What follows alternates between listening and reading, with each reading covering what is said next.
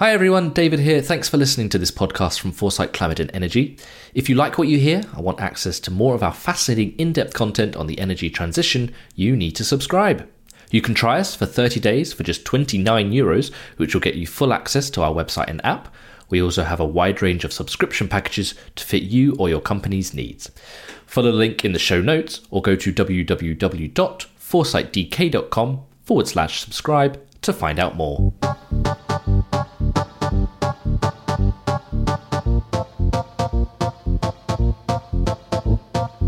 Hello, and welcome to the latest episode of Energy Enablers, the podcast from Foresight Climate and Energy, talking to those working every day on the front line of the energy transition. I'm David Weston, and my guest this week is Leonhard Birnbaum. Leo is CEO of E.ON, but was more recently appointed president of the trade association Eurelectric, and it is in this guise that I am speaking to him this week. We discuss the nature of the European electricity market and how the rules that govern the system need to adapt. We also touch on how the conversation around the security of supply in Europe is changing. I hope you enjoy the show. Leo, thank you so much for joining us on Energy Enablers today. You were recently made president of Eurelectric. Can you briefly describe what this role is and what attracted you to it? Eurelectric is obviously the industry association of the electricity producing, transmitting, distributing and selling industries across Europe. And it's an association of national associations. So it's the European super association, so to say. And what attracts me to it is I think it's kind of like a call of duty. If you are CEO of a large utility, you have a certain likelihood that you have to do this job. And it's an important job because you bring expertise to the Brussels discussion. And I hope to do a little bit of that. That is what attracted me. So what do you hope to achieve? It's, as I understand it, a 2-year term as chairman or as president. What do you hope to achieve in the next 2 years in this role? Obviously... we came out with a president's manifesto, me and my two vice presidents, Marcus Rauramo and George Stassis from Fortum and from PPC. And what we said is basically a threefold priority. Number one is we want to rethink security of supply with a real focus on electrification. And that is in the context of the crisis which we just overcame, and where security of supply now really is back on the agenda. But actually, it's not in contradiction to the decarbonization effort, but how can we drive this now in conjunction with the decarbonization effort, which was on the table? So that's number one. How can we drive that forward? The second one is I think we want to put a different emphasis on the electricity infrastructure, which has been, with maybe the exception of cross-border transmission, neglected because we understand that the energy transition is really happening in the distribution grids. This is where e-mobility happens. This is where the heating transformation happens, heat pumps, etc. This is where the renewables, most renewables are actually connected. And what we need is a much, much stronger and much, much more digital infrastructure. And so we want to raise the awareness for that and make sure that somehow we also see right movements in that direction. And the third one is... we want to have, we need to keep a market framework in place rooted in fairness, just to make sure that we have a good distribution between risks and benefit, and also that vulnerable customers are protected. But so it's a fair distribution of risk and benefits for all market participants. So those are the three priorities which we try to push forward. And the context is obviously the ongoing electricity market design discussion, a new commission coming in, a new parliament defining a new story. And what I would suggest, if you want to cut it down to one thing, is drive it forward with a much stronger focus on implementation and delivery rather than, putting policy over policy over policy. So implementation, it really needs to happen now. This is, I think, what is on our agenda. Absolutely. I was interested, you said... infrastructure specifically has been neglected over recent years. Why do you think that is? Yeah, I think we had in most markets a pretty strong infrastructure which had reserves which we could utilize. So the grid was by all means dimensioned in a way that it could cope with the challenges of, let me call it, the first wave of renewables coming in. We saw already, bottlenecks appearing, et cetera, et cetera. But somehow... there was the understanding that in reality, the constraining factors is not the speed at which we can add renewables, but the speed at which we can actually integrate renewables, which is clearly depending on infrastructure. That is only now really becoming apparent. And so just to be very clear, I think every euro that you put in renewables is 50 cents into infrastructure. If you don't do that, we won't be successful. Interesting. Yeah, that's obviously going to be quite a lot of money. However, therefore, the amount of renewables that are planned to go out in the next 15 years, and then on top of that, the infrastructure as well. Yeah, but I think we should not be afraid of overbuilding infrastructure. The reality is, with the speed at which we're expanding renewables, heat pumps, e-mobility, etc., it's nearly impossible for us to overbuild. And even if theoretically we would be able to build so fast that at a certain point in time we said, oh, now we are really 2 years ahead of the curve. All right, 2 years later we are again, caught up. Yeah. But if we invest too little and we overload the system, then it's just much harder to catch up. So actually it's nearly a no regret to build as much infrastructure as you can. It's nearly impossible to overbuild. And if you overbuild, it gets corrected very fast, while if you underinvest, then it's very, very hard to correct, because then you need to catch up with a very dynamic, energy transition happening. So I think this is a clear one. And really, it needs to be fully digital. The system of the future cannot be maintained, managed, steered, operated if we don't fully digitize it, which is also a big difference to the past. So where does that investment need to be directed, both geographically, perhaps within Europe, but also between digital and physical assets? In reality, I believe we need to invest into everything everywhere. Just to take the numbers from our latest Eurelectric study, the decarbonization speedways, between 2020 and 2040, we assume that solar PV will increase by a factor of 9, from 150 gigs to above 1,300 gigs, by a factor of 10 for wind offshore, factor of 4 for wind onshore, etc., etc. Now, all of that needs to be integrated. And obviously, this is so big, it needs to happen everywhere. You can't plug all these capacities into any single region. And so we need to invest into grids, into backup capacity, into storages, into renewables infrastructure, but also into demand flexibility, etc. And I'm always saying the challenge is so big and the transformation is so big that we are actually aspiring to do that. It's not one lever is enough. And if you invest enough into PV, you can spare yourself everything else. It's just not going to happen. And the same is true for digital. If you invest enough into digital, you can get rid of any investments into physical grids. You will be able to minimize or reduce the investment needs into the grid because you can utilize your assets better. If you add demand flexibility, that will give you a lever to invest less into renewables and still achieve the same target.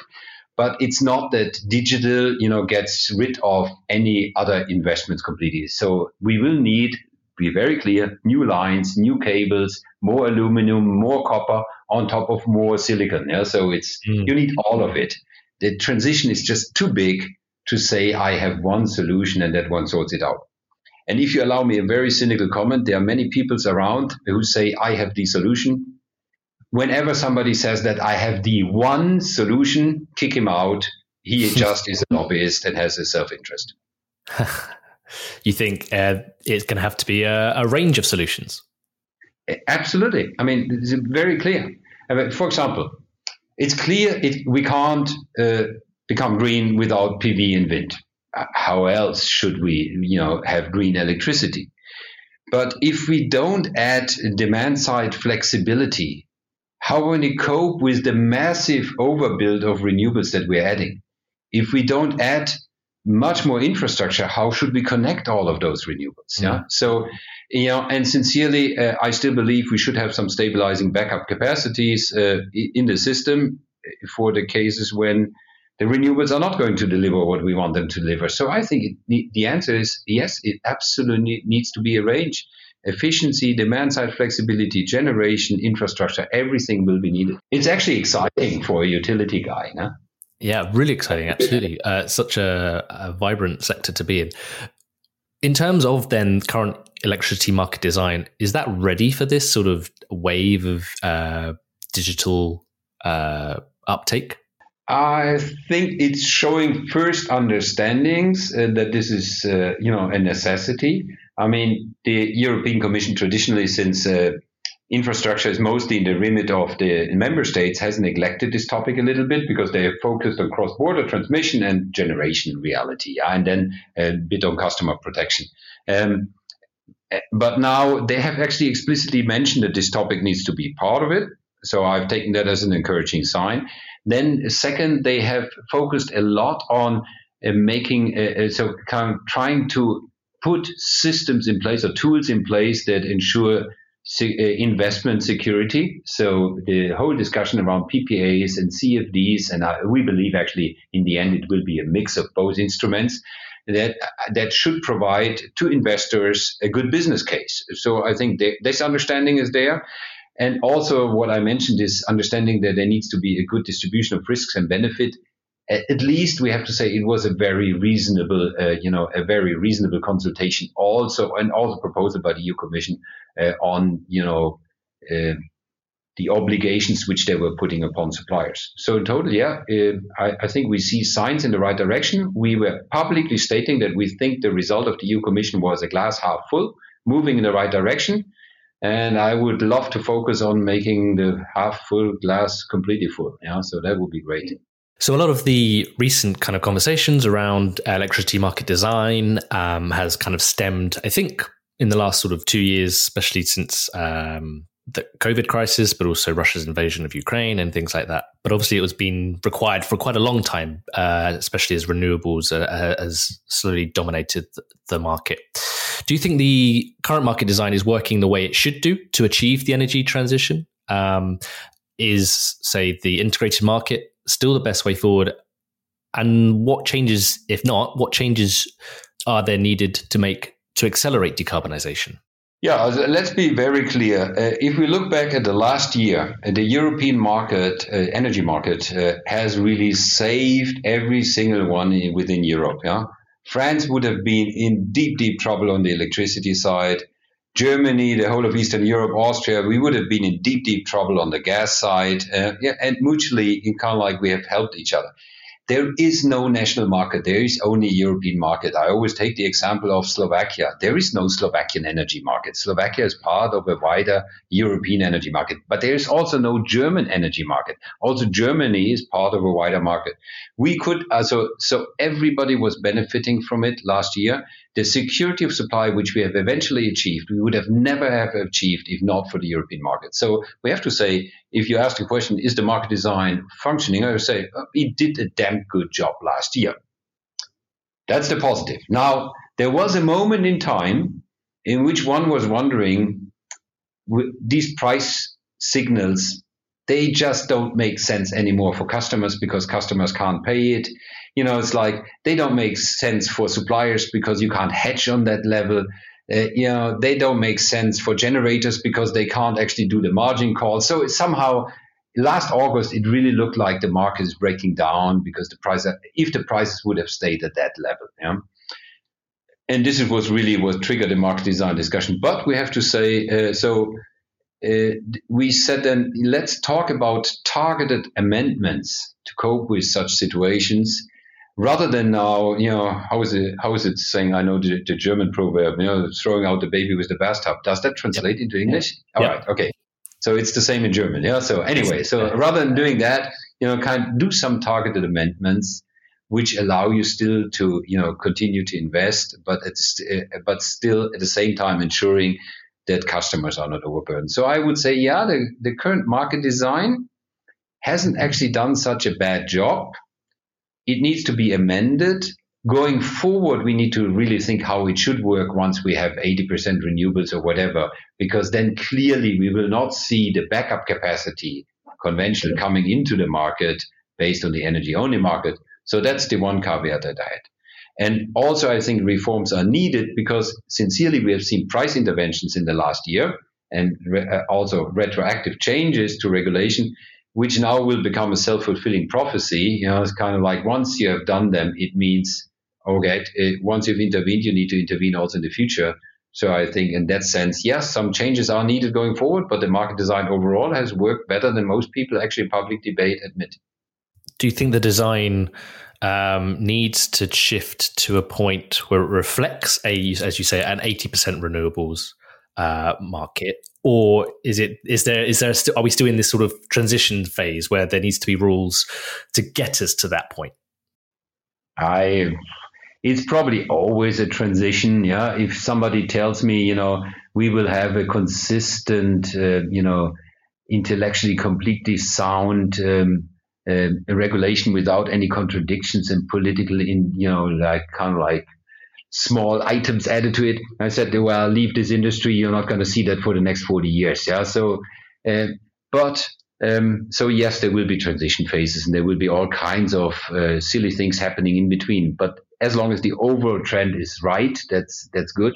Now, I really believe it's hard to incentivize investments into security of supply without, with a pure reliance on free market prices in the merchant market. Also because politicians have clearly shown last year that if prices really spike, they intervene. But the moment they have showed us, they have basically told, don't rely on the merchant market for, making investments happen. So, therefore I believe, we now go to PPAs and CFDs, but for backup capacity, like you see in Germany debate right now, we're going to go for auctions.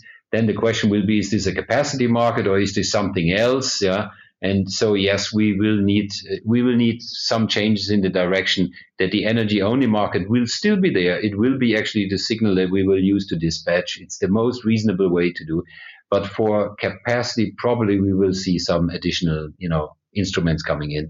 But that's really a discussion for the next EU Commission. Mm. This EU Commission, I think, does already a good job if they cover the topics on the table today. Hi everyone, me again. Please do rate and review this podcast wherever you listen. It really helps us out, means we can make more shows like this, and means more people can find us. Also, a quick reminder to subscribe to Foresight Climate and Energy so you don't miss out on any of our other podcasts or long-form journalism. Head to the link in the show notes or go to www.foresightdk.com/subscribe. You've mentioned security of supply a couple of times so far. And obviously, there's one definition which I think a lot of people are, fairly aware of, and in that it's making sure the electricity is there when you need it at a price that you can afford. Is that still the definition of security supply today, or is that shifting in a world dominated by renewables after the Ukraine invasion, after COVID? Has that shifted at all? No, I think it's still the right answer, and exactly as you said. Available, but also at an affordable price, whatever affordable is. Yeah. But also green as well. I think that's the other. It's our classical trilemma: security of supply, economics, and sustainability. So it's always this trilemma between which we have to find the right trade-off. And in the last year, it really became clear that security of supply is not a given. We were focused completely on sustainability in the last decade, really also Fit for 55, all the winter, the summer package, all the last 5-year regulation was more sustainability, security of supply, somehow okay, yeah, and affordability, it's there, yeah. Now we have realized, affordable prices, yeah, economics, which let our industry function, which our customers can pay. Actually, we can get into trouble there.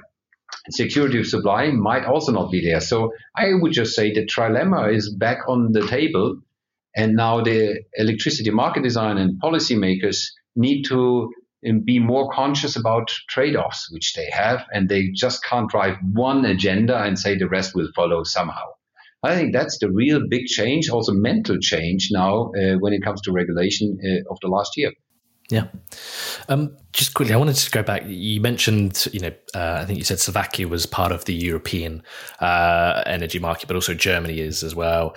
But off the back of especially the IRA in the US, which is quite a protectionist policy, is being accused of being quite a protectionist policy.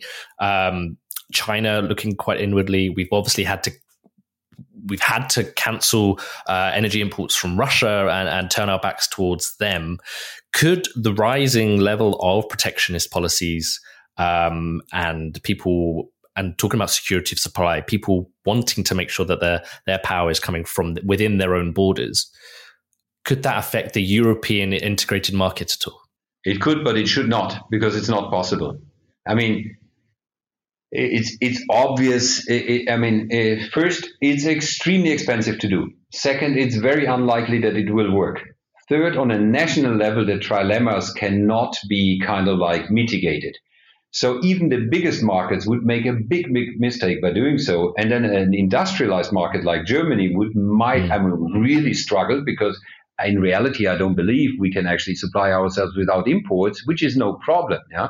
So yes, it could. Yeah. There are people out there, I think, who don't understand the markets well enough, who believe that this is a viable option. I absolutely believe this is not a viable option. Not for an industrialized, wealthy Europe as we are today. We should be very careful with that one. We should rather strengthen Europe. I repeated what I said. The European market has saved everybody in the last year. Everybody would have struggled mightily otherwise. So we should be very happy. And by the way, there are some who now might say, but in Sweden, I could have done without. Yes, but you are now benefiting with green steel coming to Sweden. Yeah, and with industry coming to your area. So, you might pay a little bit more on the energy side, but you are getting something in exchange. So everybody's benefiting. Absolutely. That leads me on quite nicely to my last little section on industrial competitiveness within Europe and how that is all interlinked with energy policy as well. Is there a single policy or a little package of policies you'd like to see implemented that will support both industrial competitiveness and European industry and the energy transition? I make two comments. Number one, energy now gets more and more interlinked with other sectors. We all knew about mobility, and now heating, we understood, is also electricity mostly. And then maybe via hydrogen also industries like steel and chemicals. So we get somehow electrification going everywhere. So yes, there is a higher linkage. And if you think about the European common market, you can't separate energy now. If you would say, I have a national market of an energy, how can you then have a European market on steel if steel is then supposed to be green with hydrogen or green steel, direct reduction of iron ore, direct reduction. So, and if you have no common market for steel, where would it stop? So as we are absolutely clear, Europe needs the common market. But if we actually have a common market, means we also have a common market for energy. We can't separate it anymore, because it's not that we have energy here and industry and mobility somewhere else. Everything is converging. So that means we actually need to live with it, that nobody can really exit the European market in a meaningful way that actually would be beneficial to his or her society. Yeah. So you hear that I'm a big proponent of Europe, which is good, because as a Eurelectric president, it's helpful. At the same time, if you ask me about the one thing that I would say we need a mental shift towards more focus and simplicity. Yeah, because if I think about Brussels, then stuff comes to my mind that we are being flooded all the time. Even in a time of crisis where our people are working day and night with more and more regulation on less and less relevant stuff. Always good intentions, but it's just killing us. Yeah, we just can't cope with the machine producing regulation at a speed at which we can't implement it. Yeah, and on top, it's really complex regulation which is coming our way. Yeah, Supply Chain Act. Yeah, the intention is great. The effect on my company is huge. Now I say, but you're big, you can cope with it. Yes, but I will hand it over to all my small suppliers as well, because otherwise I can't sign it. And the Sustainability Reporting Directive, it's getting a monster. It's like, we are supposed to report hundreds of KPIs, of which a handful is relevant for us, or for me, my company, maybe another handful for somebody else. But so what really would be good is if Europeans would pause a second, European politicians, and say, what is really important in a time of IRA, in a time of war in Ukraine, in a time in which we need to do an energy transition? What is supportive to that and what can we maybe do in 2045? Yeah. So because otherwise we never get into this execution mode. And the second, and then simplicity. I mentioned the IRA.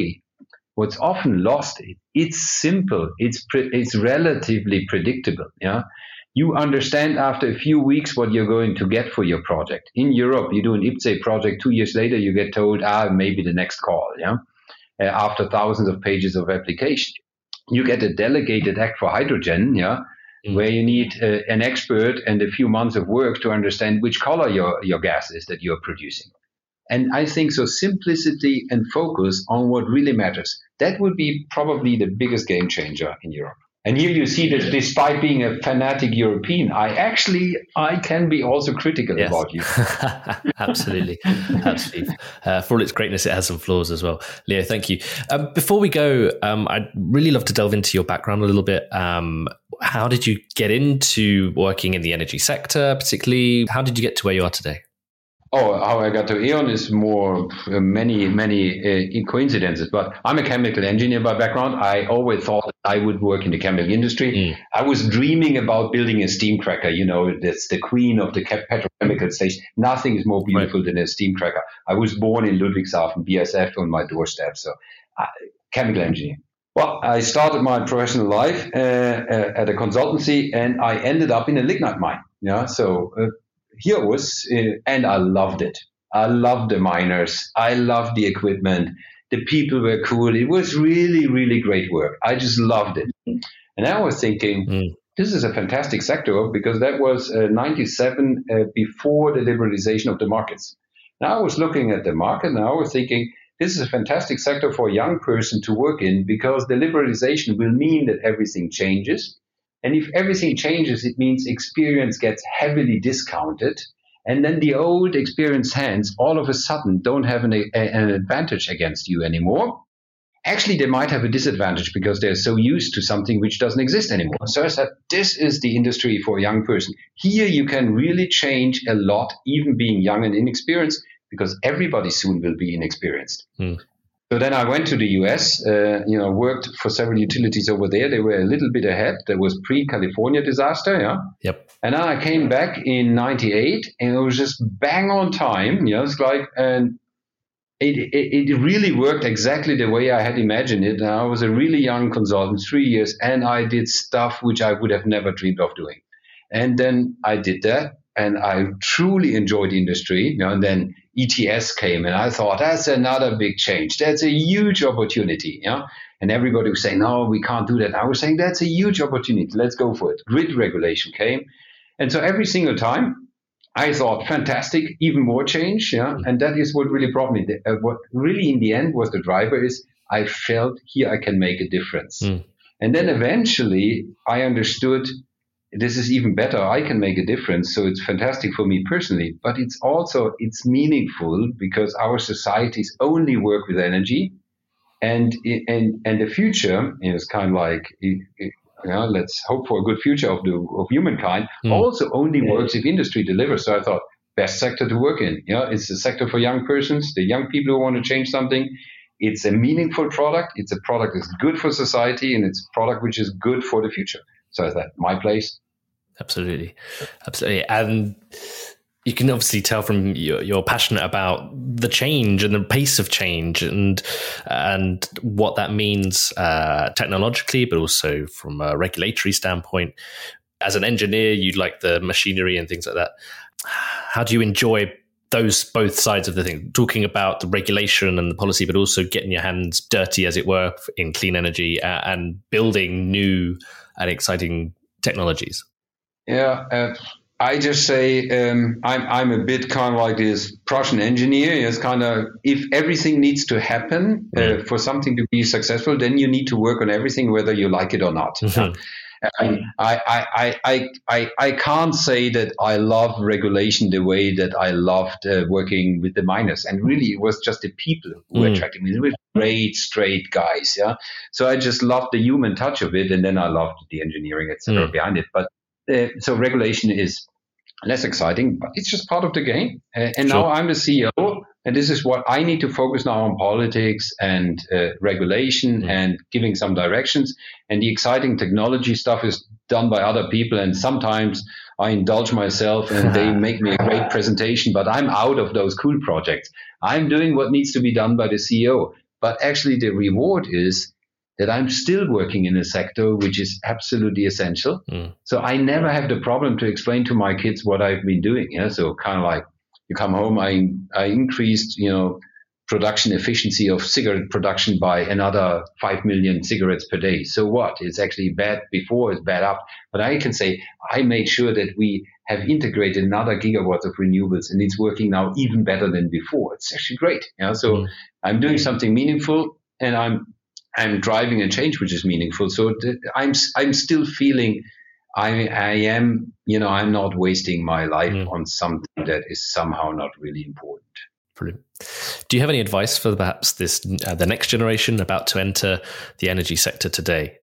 First, I would say best decision you can make. Because again, there is going to be so much change coming, still coming, that we won't run out of challenges. So if you really want to make a difference, hey, come to the sector by all means. There are opportunities and challenges for everybody. Huh? Just sector conversions, for example. Yeah?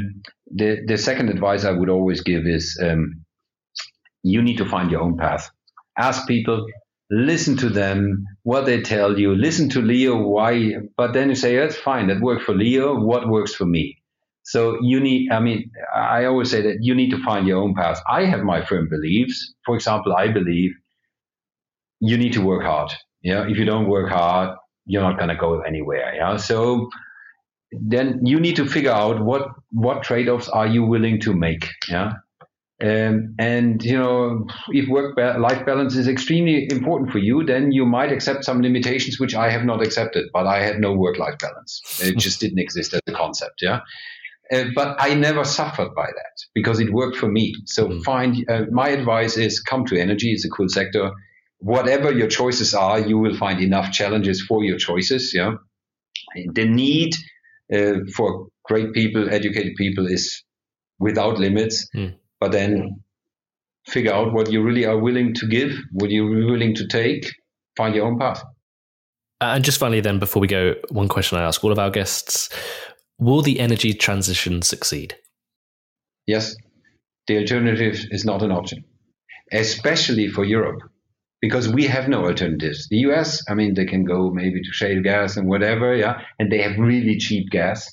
We don't have cheap gas anymore, so that's not an option for us. Asia, they can rely on coal and then slowly get phase out of coal, as they decide to do. Is not an option for us, and they have other advantages. Europe has only the option to make the energy transition a success. Otherwise, our whole business concept is doomed. So it will be a success because there is no other choice. We absolutely have to make it work. And I think if we understand that, and then we actually accept the consequences from that, then I think we can make it a success. Absolutely. Leo, thank you so much for your time today. I really appreciate it. It was my pleasure. My thanks to Leo for joining me on Energy Enablers. I was really taken by Leo's admission that he prefers the technical side of the energy transition, but without advancing the regulatory and political frameworks and the negotiations with it, technology won't go anywhere. We'll be back again soon with another Energy Enabler. In the meantime, do check out the rest of our energy transition content over on www.foresightdk.com. Thanks for listening.